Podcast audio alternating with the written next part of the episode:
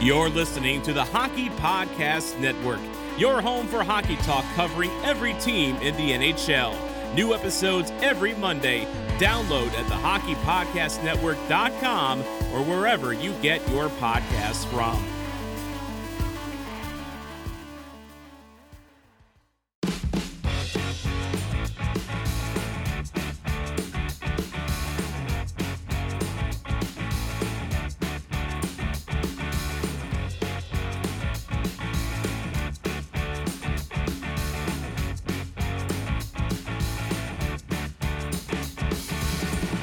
Welcome back to the Two Stars One Cup podcast here on the Hockey Podcast Network. I'm Shippy, and as always, joining me here on the podcast is my main man Craig Ludwig. Luds, how are you doing today, man? Ship, how's it going today? Uh, pretty good. It's a little cold, you know. 27 out here on the lake. I know what. Wind chill. What's going on, man? What's uh? Do you have any uh advice for me? You know, you're from Wisconsin. You're you're well versed in uh, how to survive cold weather. Do you have any tips for me? I'm not used to this. I'm just gonna shake my head because it sounded like you were underwater again. Oh, it did. Yeah. Oh no. Well, I was asking if you had any if you had any tips about how to survive the cold weather. You know, you're from Wisconsin. You should have plenty of those, right? Well, Is it beer? it, but I'm climatized now, so I go back to Wisconsin in the summer, and everybody's jumping in the lake and on the boats and stuff like that, and I'm sitting on the boat with a sweater on. So, and it's Did- 80 degrees. Do they judge you for that? No, they, I'm already judged. That ship has sailed. well, uh, you know, one guy that was judged before that he joined the Dallas Stars heavily by this fan base was Corey Perry, and he had a really cool, um, you know, interview with Saad Yousuf with the Athletic, and Saad just kind of talked to him about some of the things that you know he learned with his time with the Dallas Stars, and basically, you know, they they talked about, you know, he's, he talks about you know what I guess he was able to do, and you know he, he enters a new room. He's a veteran mm-hmm. presence, but he's a new he's a new guy joining the Dallas Stars. And one thing that's highlighted throughout Saad's piece is that you know Corey Perry seemed to be one of those guys that really stood up, you know, in the room, and you know when the guys needed to rally against the Flames, you know he said, "Hey, this isn't over." You know, momentum switches really quick. Are you concerned at all about him missing from this lineup, or do you think that the Stars still have enough of that veteran presence moving forward that you know that that you know they can afford to lose a guy like Perry who's still an unrestricted agent? You know, I, I think that um, Jim Nill has tried this a couple times, and I don't know if it makes a statement about his room or not. But you remember when they brought in Patrick Sharp and uh, Oduya, and, and that was uh, kind of the same concept: is bring some of that experience from players that have been there, done that, won three cups in Chicago, um, and then they were both gone, and and then you then you have to go back to that well where you've got to bring in Joe Pavelski, uh, good signing, obviously, great leader in San Jose, and Corey Perry. And I think a lot about Corey Perry, though, uh, besides the leadership, it was his style of play. Uh, the way that, even though the fans hate him here, and I've used uh, the Beaker, Pat Verbeek before. I mean, you, you hate to play against a guy, but you love him when he's on your team. And, and Yeah. what, they, what what a guy like Perry does is they, when you don't have players that are that that are currently on your club that that are playing like that night after night or as much as they possibly can uh, and you want them to because that's how they're effective that's how they drag other people into the fight um, you you bring those guys in and, and so if you're not going to do it because once you see that guy doing especially an older player you know and, and a guy the other thing is you know Corey had got off to a tough start here too. He had a knee injury so he didn't start uh, his regular season with a new club either. Um, Mm. that wouldn't be easy for him. And, and you it's hard to, to speak up in a locker room when you're a new guy anyways.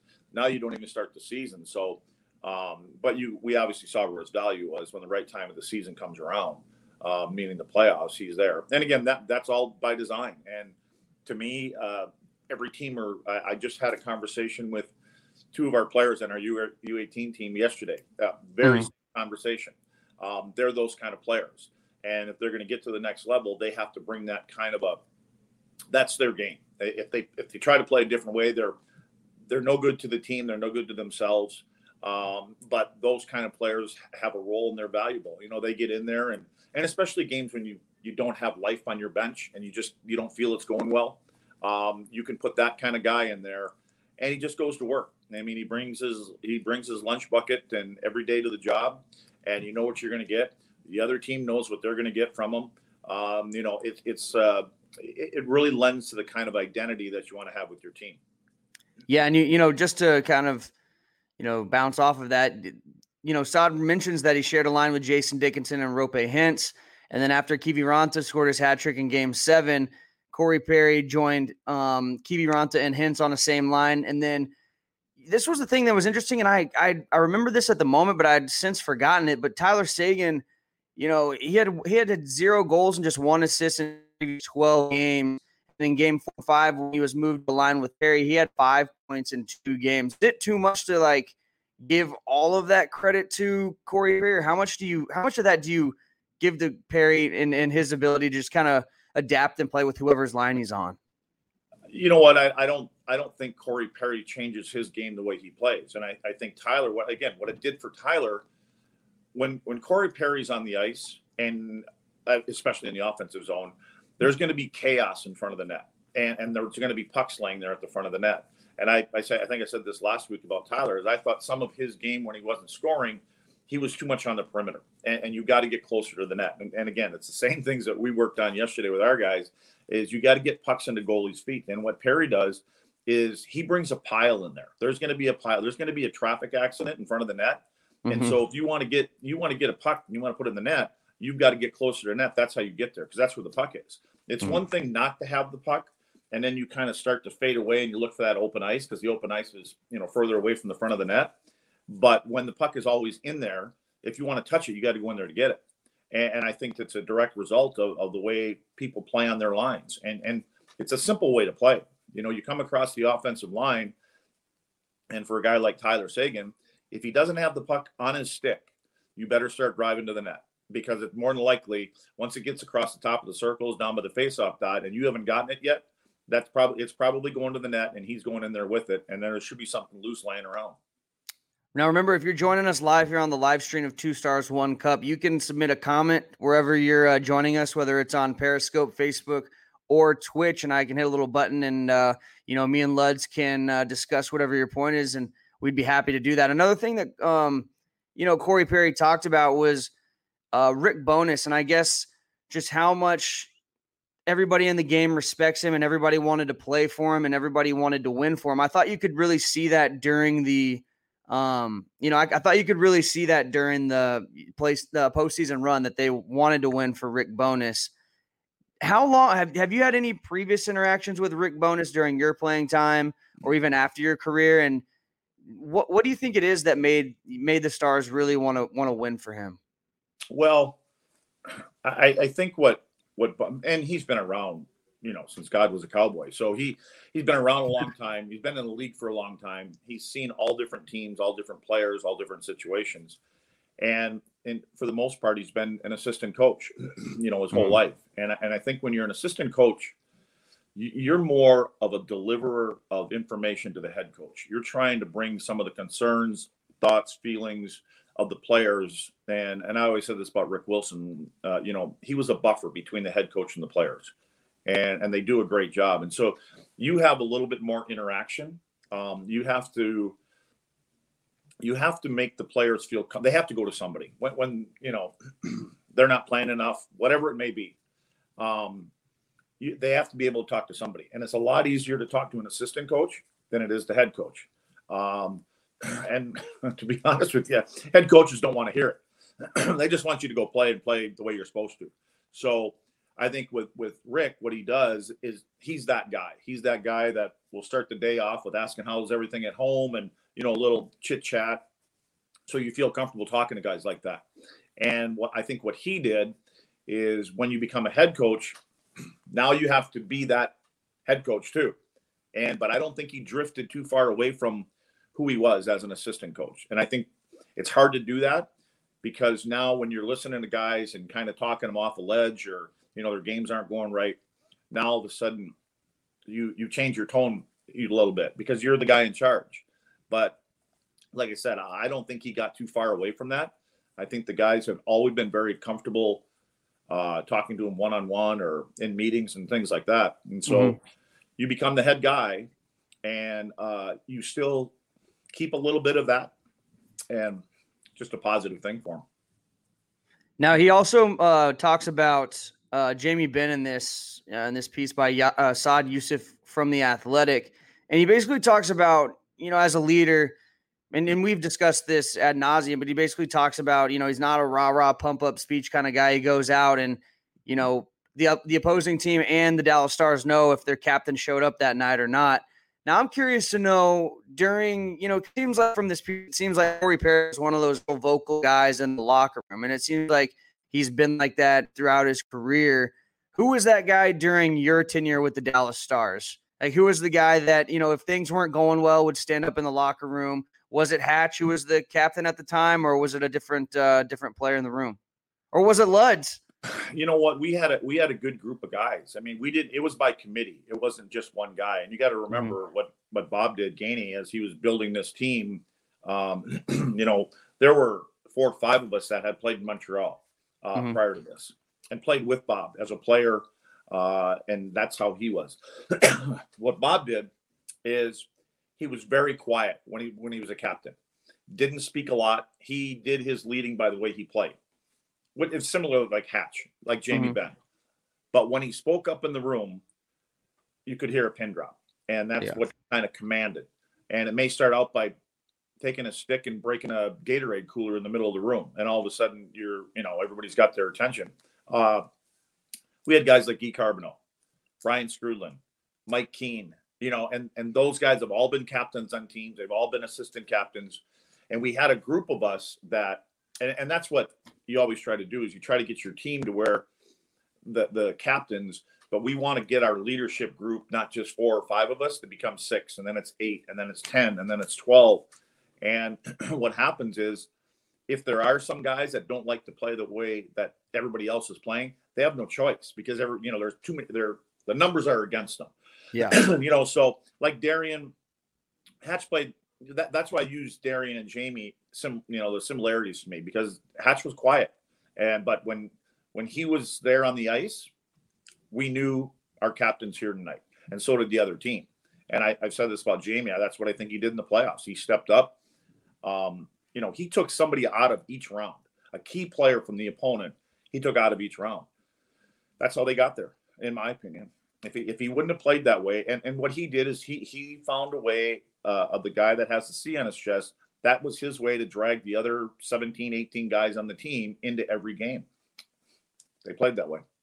Now, here in a second, we'll talk about what uh, Corey Perry had to say in terms of Miro Heiskanen and moving forward. But, you know, since you're talking about Hatch, and it seemed like, you know, it seemed like this was the case with with uh, last season's postseason run that Jamie Oleksiak kind of became the guy to protect Miro Heiskanen, much like – Hatch would protect Sergei Zubov if you know teams decided to take a run at him. Do you think that's going to be the big rigs uh, long term role with the Dallas Stars, or did you kind of did you see him taking that same role that Hatch did with Zubov? Well, that, I had a talk with Jamie about that, and I actually asked him. I told him I said I think he needed to watch some some video of Derian when he played. If he doesn't remember him, was probably too young. Um, but that has to be part of his DNA. That's part. Uh, that's a tool that's in his toolbox. And mm. not only that, but when you when when the big rig plays that way in games, the other team recognizes it. And being a big guy, he's you know six six six seven, whatever he is, you need a little more time. And so he'll get a little more time and space to make the plays, to get his feet moving. He can skate with the puck. He can handle it well. Um, he likes moving up on the ice, but he has to continue to be a physical presence in his own zone and in front of the net. And that's how he that I, I would imagine that it, I would think so, and I would hope so. That's been part of the conversations with him. You know, that's the way he needs to bring that element. The game has changed, so you have to be a little bit more careful with that that that kind of play, but it's still in the game. You know, and they want it in the game. They just don't mm. want mm-hmm. it like it used to be. Right, and you don't want it to limit, you know, the the stars of the NHL having them missing games. You know, you don't want yeah. the McDavid's getting hurt. You, you know, you want to protect your star players, which makes a lot of sense. You want to keep the best product out on the ice. Now, I thought it was interesting who um Corey Perry related or who he compared Miro to. He said, I played with Hall of Famer Scott Niedermayer Miro reminds me of Scott Niedermayer so much. The way he can take over a game, the way he skates, the way he just kills plays with his skating, and the way he can get out of trouble. And he's only what 21 years old. The sky's the limit for that guy, and they're going to be many Norris trophies on his wall for sure. Is that a sim? Is that a good comparison to you? I know you know entering the NHL draft before he was taken by the Stars. Lidstrom was the most po- popular comp- comparison. Well, Niederreiter was the name that was associated with Miro uh, for two years prior to we even knew about it. And there was this defenseman, you know, he played over in Europe, and you know, and everybody, you always compare young players to somebody else. It's the easiest way to do it. I think when we're when we're talking to young players, especially, we use examples. Hey, you know, you remember this guy. That's how you need to play because you skate that way. That's what's in your game. Um, and he just has Miro's got a calmness about him when he plays. you know, he gets the puck, his first two, three strides, he seems like he's at full tilt, but he just kind of glides through the neutral zone. It doesn't mm-hmm. even hit his legs are so long and he, you know, he's lanky, uh, it looks like. And but he just and, and when you play against that, um, you know, we had a I played with a guy by the name of Shayne Corson, and Corson was a tough player. But in practices in Montreal, when he come down on one on ones and two on ones, it was like all of a sudden he's right next to me. But his legs don't move that fast because a lot of us we see people's legs moving and they're you know they're just churning. So you kind of gauge your speed off of that. And when you got a player that's coming at you, and is you you just got these graceful strides. You don't realize how powerful they are until it's too late. And that's mm-hmm. what I noticed with Miro as he picks up pace coming out, you know, of his own zone. He he's he's at tight uh, top flight in the neutral zone, and he catches the other team off guard, and all of a sudden they can't catch him. and I said last time, I said, you know, there's times when, and he's a head manning guy. He gets the puck to the right place at the right time. Um, and and typically for defenseman, you're like head man the puck, get it up there, let the forwards do work.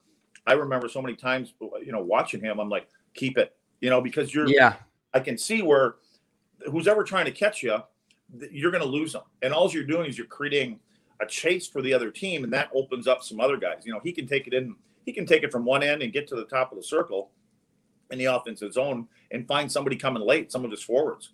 So he he opens up a lot of ice for for the rest of the guys on the ice. Is what he does, and then he plays well defensively. He just has a you know, he's a special player. He he, uh, he understands both ends of the ring for a 21 year old in the NHL.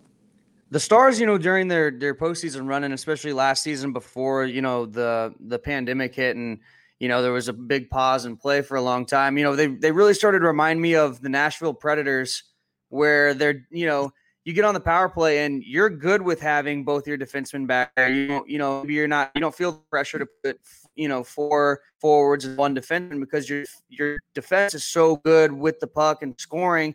Did you see that? You know, did you see that also with the Dallas Stars? And how do you think?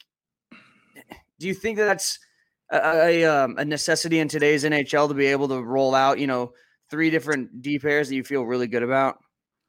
No, I don't think you can use six guys. You're never going to have six guys that can be power play guys. You know, if you have two of them, you're you're lucky. Yeah, um, yeah. You know, so you have Klingberg and you know you have Klinger and Miro that are both power play guys, and so if you can, then it comes down to your forwards. I mean, do you have four forwards that you're willing to put on your first group and four forwards to play on your second one? The other thing that you have to think about is typically if if Miro starts the power play and Johnny gets out there, he comes up next. There's only going to be about 30 seconds left or so in that power play because the first unit's taking a minute, minute, 20 seconds or somewhere in there. So by the time Klinger gets out there, they get in the offensive zone. There may be only 30 seconds to 20 seconds on the clock. The last thing you want is to be out there with four forwards and only one defenseman when it's five on five and they're coming out of the box. So you mm-hmm. got to think about things like that too.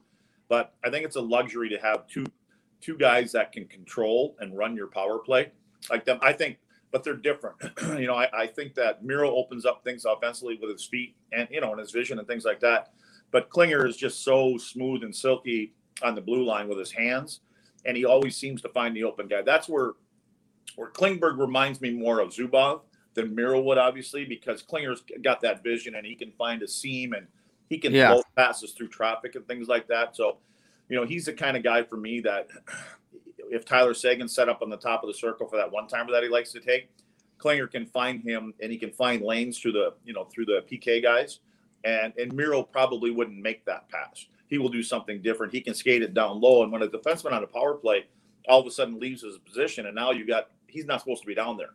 So mm-hmm. it creates a little bit more uh, concern for your penalty killers and who's rotating up top. And so, you know, it's a like I said, it's a luxury to have those two guys, but um, you know, it, typically comes down to the other four guys. I, I think a lot of times when you see two uh, two uh, defensemen, it's mm. because they don't have that fourth forward that can play on the power play. You know, so Dallas has got some options there, and you know, and again, it's time and score and where are you at in the game and things like that. And so, you know, you're getting into the third period and you got a, a goal lead or two goal lead, and you get a power play. You might as well put Klinger and, and, and both Miro out there because they've got to start opening up and taking chances. They got to score sometime in, in that late in the game so you'd rather have two defensemen back there than a forward back there playing deep. I think that Klingberg is one of the most underrated, maybe the most underrated Dallas Star, even as good as he is. Yep. What what what do you think causes that? It seems like the fan base just kind of has this weird. It's like this really weird polarizing thing, right? It's like Tony Romo with the Dallas Cowboys. You either love him or you hate him. Like, and even now, Dak Prescott with the Dallas Cowboys. It seems like you either love him or you hate him. What is it that? Hat why is it like that with with Klinger and, and the Dallas Stars well, fan base? I think what what Dallas sees in Klinger is well, it's what they don't see. They, it probably what the, what he doesn't bring in, in, in his skill and the offensive side of what he does. What they do see at times is how he may play a two on one, or he may not get beat coming out of the corner. But I think that was early in his career. I think he's gotten so much better at, at positional play in his D zone and you know, and again, when you think of Zubov and people mention his name, you automatically go to what he could do with the puck, the way he could pass the puck. He comes up. Zuby Zuby was an east-west kind of defenseman. In other words, he went left to right instead of north and south, up and down the rink. Um, but he didn't. It seemed like he was picking up his picking up speed, and he wasn't even moving his feet. It was mm-hmm. very deceiving. But but Zuby was the guy where he would tell Holly or tell Mo, "Hey, don't change for me. Go where you normally go, and I'll get you the puck." And then after it kept happening and happening, they're like, okay, now I know that I'm going to get the puck from him. But what, what he did never he never got enough credit for is the way he played in his own zone. Zuby was strong. He had strong arms, strong forearms. Not a physical guy, but his position was was textbook. You know, so he understood if he's playing against a smaller guy or a bigger guy, you know, you can't get on the outside looking in. So there were so many times that Zuby could go in there and with his hands, he would have the right position. Then he just kind of pickpocket the guy and go the other way.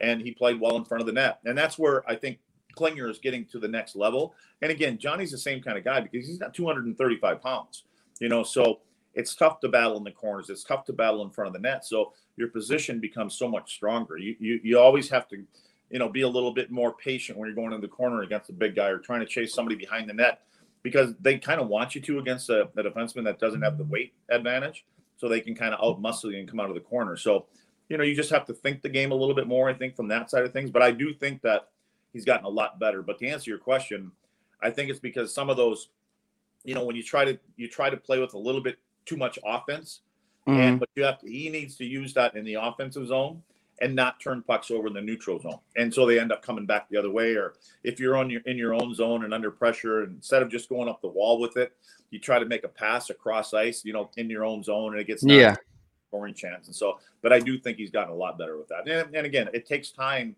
when you play your whole life, you know, in a in a country where you know there's not a lot of physical play. It's more of all this, and so then all of a sudden you come here. And the good thing for Klinger, he, I I expected him to be broken half a couple different times when he got hit, but he's like Gumby. I mean, he you can hit him and he just kind of molds into the boards and into the glass and he comes right back out. So he's very durable for a guy that you know isn't huge when you when you look at the kid off ice. Now, were you not Gumby whenever you got hit into the boards? Was it a little bit different? How was it different when Luds got put into the boards than when uh, when when Klinger does? I'd say it's more like a dump truck. You know, it's like, like an 18 wheeler. I, I think there were times I had coaches saying when when Ludwig's trying to turn and go from one side to the other, we hear the beep, beep, beep like a big semi beep backing up. So, um, yeah, you know, I, I had to play in straight lines, and but I was the guy that I kind of liked the battles in the corner and want to go in the corners with those guys because you, you know, there it's kind of like your game is to beat me out of the corner. My game is to make sure that you don't get out of the corner. So yeah, you know, again that and but but like a guy like Klingberg goes about it differently. He, he may say, you know what, I'm just going to pickpocket you and I'm going to take the puck and I'm going to go. So that's what I mean. It, but that doesn't always happen, especially when you got some forward. And again, the game has changed so much now. Um, mm.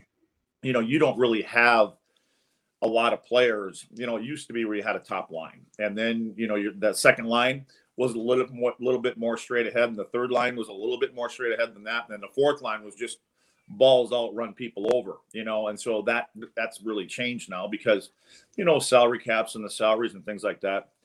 They're not going to pay you know, a, a, guy that you know gets in a couple fights a night and, and plays six minutes a night, you know, for for a million dollars or two million dollars, that's not the way it is anymore. That kind of started to go away 10, 12 years ago, where if you're going to play, you got to be able to handle the puck, you got to be able to play in all three zones, and we got to be able to skate because the game is opened up. The rules allow you to skate a little bit more. So, um, you know, so that that kind of player really isn't in the game anymore. Now, another player that you know it's it's been well documented. Everybody knows all the injuries that the Dallas Stars suffered through their postseason run. But I feel like one of the biggest injuries, you know, was when they lost Radek Faksa and what he brought to the team, especially when you play against a team like Tampa Bay and how important it is to win those draws and and just you know be responsible defensively. um, what did the Dallas Stars miss whenever they lost Radek Faksa? And I remember a while back, we you and me talked, and you said that he kind of reminded you a little bit of Kopitar. Do you still see some of those similarities? Your mic cut off. Who are you talking about? Remind me of uh, Radek Faksa and uh and uh Kopitar as a, like a player comparison. um I don't know. I I don't think he reminds me that much of Kopitar is more of an offensive guy. Uh, you know, because he's got really good hands and smooth and silky down around the net and he toe drags and things like that. Yeah. I think where where the comparison came in for me was how he plays at the rest of the ice. You know, Kopitar is really good in his own end. He's great in his own end. He knows where to be to help his defenseman out. Positionally, he's great. Um, he uh, is good through the neutral zone, and that's what Radek is. Radek to me is, you know, we call him we call him like the third line, but I look at it like the second line. So Fox, what Fox is that when the top line from the other club comes out, you put him out there because he can win draws. He can be defensively. He's you know pretty much sound every play on the ice. So it just makes it frustrating and difficult for that top line from the other club to, to get going offensively. Yeah. And I think the difference is with with Kopitar is he does that. It, it's kind of like Bergeron in in you know they say that he's the the perfect you know forward. Yeah. And, but Bergeron is he can play it in all three zones. I mean, he can get you 25, 30 goals a year. Kopitar can get you 30 goals a year and still play well in all three zones, down low in his own zone, knows where to be. He can go out there and kill penalties. Bergeron is one of the best penalty killers in the league. Um, but I don't look at the the upside, the the offensive upside with with Faksa isn't the same as those two guys. The same, and the same with Kopitar. And again, you're going to see Kopitar on the top power play unit, you know, on for LA all the time. Radek is, you know, he's not that guy that goes out there. And although he could play in front of the net, I think he's got pretty good hands there, and he's got great size. So that's the difference for me. Is it's the it's the offensive side of things with Kopitar. But Kopitar plays in all three ends very, very well. Radek does it all. He just doesn't have the offensive upside probably as a Kopitar does. And it seemed like, you know, Radek Faksa had more of that. He, he seemed like a more explosive player when he was playing under Lindy Ruff than when he was than he than when he was with Jim Montgomery and then Rick Bowness. Is that a system thing? Is it just is that because I, I distinctly remember watching, you know, the Dallas Stars make a postseason run and Radek Fox seemed like the best offensive player on the ice at times. Is that just a system? Is it a systematic thing, or what do you think could have contributed to that? See, I, I think when when everybody was here under Lindy Ruff, we had an offensive team. Jamie Benn yeah. and Tyler's, you know, they had I, they, I think they had their best years under Lindy. Yeah. The problem is, is we couldn't stop anything at the other end of the ring. Yeah. You know, there were, and at the time, you know, we went through a time there that I think it was the last year that Lindy was here. The goaltending wasn't where it needed to be. So, in my opinion, you if your goaltending isn't where you need it to be, you don't play a run and gun system. And all of a sudden, we're get we're playing games and you know it's five to three, six to four. It's very exciting. Yeah, you're not winning those games, and so. Um, and you could be up six to three, and you that lead wasn't safe. Well, you know what, and, and it kind of reminds me of like when we were in Montreal, and you'd always hear it from the fans outside, like, "Man, you guys, two to one, one to nothing every night. It's kind of boring hockey and things like that." And I was like, "Well, at the end of the day, you, would you rather watch us lose five to three or watch us win two to one and make it to the playoffs and get into the finals and things like that?" Well, no, we want you to win. Well, see, I've always been a believer in coaches come into new teams they take a club over, they get moved here, you know, somebody gets fired or whatever it may be. And you have to look at who your players are. And you may be this kind of a coach and you've had success with an offensive game or an all defensive kind of game. And, but your players dictate the kind of systems you're going to play. And, you know, you, you come in and, um, but the problem is, and again, Tampa's the, the best example of it. They're an up tempo team win 60, 65 games a year, and they get to the playoffs and they get knocked out in the first or second round. They couldn't finish it. So they ended up moving three, four guys, brought in guys mm-hmm. like Blake Coleman, kid here from Dallas, that's got a bit of an edge to him, good penalty killer, skates well, uh, kind of creates chaos around the rink. And there was a little bit more lunch pail kind of the game. The good players were Kucherov was the same, and Points the same, and Hedman's the same. Um, but they brought in some kind of glue guys. And I think that's what when Lindy was here, um, we we played a system, but we didn't defend very well at times. And it's not even about the defending so much as our, our goaltending wasn't great. There, there were yeah. too many goals that were going in that I would call, you know, soft goals. They weren't great goals. And so when that keeps happening night after night after night, I don't think your your your thought process should be, hey man, we gotta we gotta start scoring two more goals a game. I'm like, well, keep a couple more out of your net. Yeah. That that may be the way to go because you're gonna get into the playoffs and more than likely that system's not going to work. You know, there's been years where the offensive kind of wins at things, but you know, for a long time it's been offense. You know, it'll it'll win you games, but it, you know, defense wins you championships. So I think that's been a philosophy in the NHL for a long time. And a team like Tampa, they kind of had to go back a little bit. Uh, St. Louis, you know, St. Louis went and got some big defensemen, some heavy defensemen. They won mm-hmm. the cup that way, and because it truly is the war of attrition. You know, mm-hmm. you're you're playing the same team every night for 14 days. And and so who's going to push who out of this game? And you may not win game 1 and it may not pay off in game 1 or game 2 the way you wanted it to, but you keep sticking around, sticking around and, and pushing, you know, their players out of the game. That's what it is. It's about winning game 6 and game 7. Appreciate your time as always, Luds. Always a great time talking hockey with you. Remember, if you enjoyed the uh, the content, join us for our next live stream, or you can like, subscribe, and uh, download the podcast on Spotify, Apple Podcasts, or anywhere that has podcasts. Thank you, everybody. Love talk to you next week. Cheers.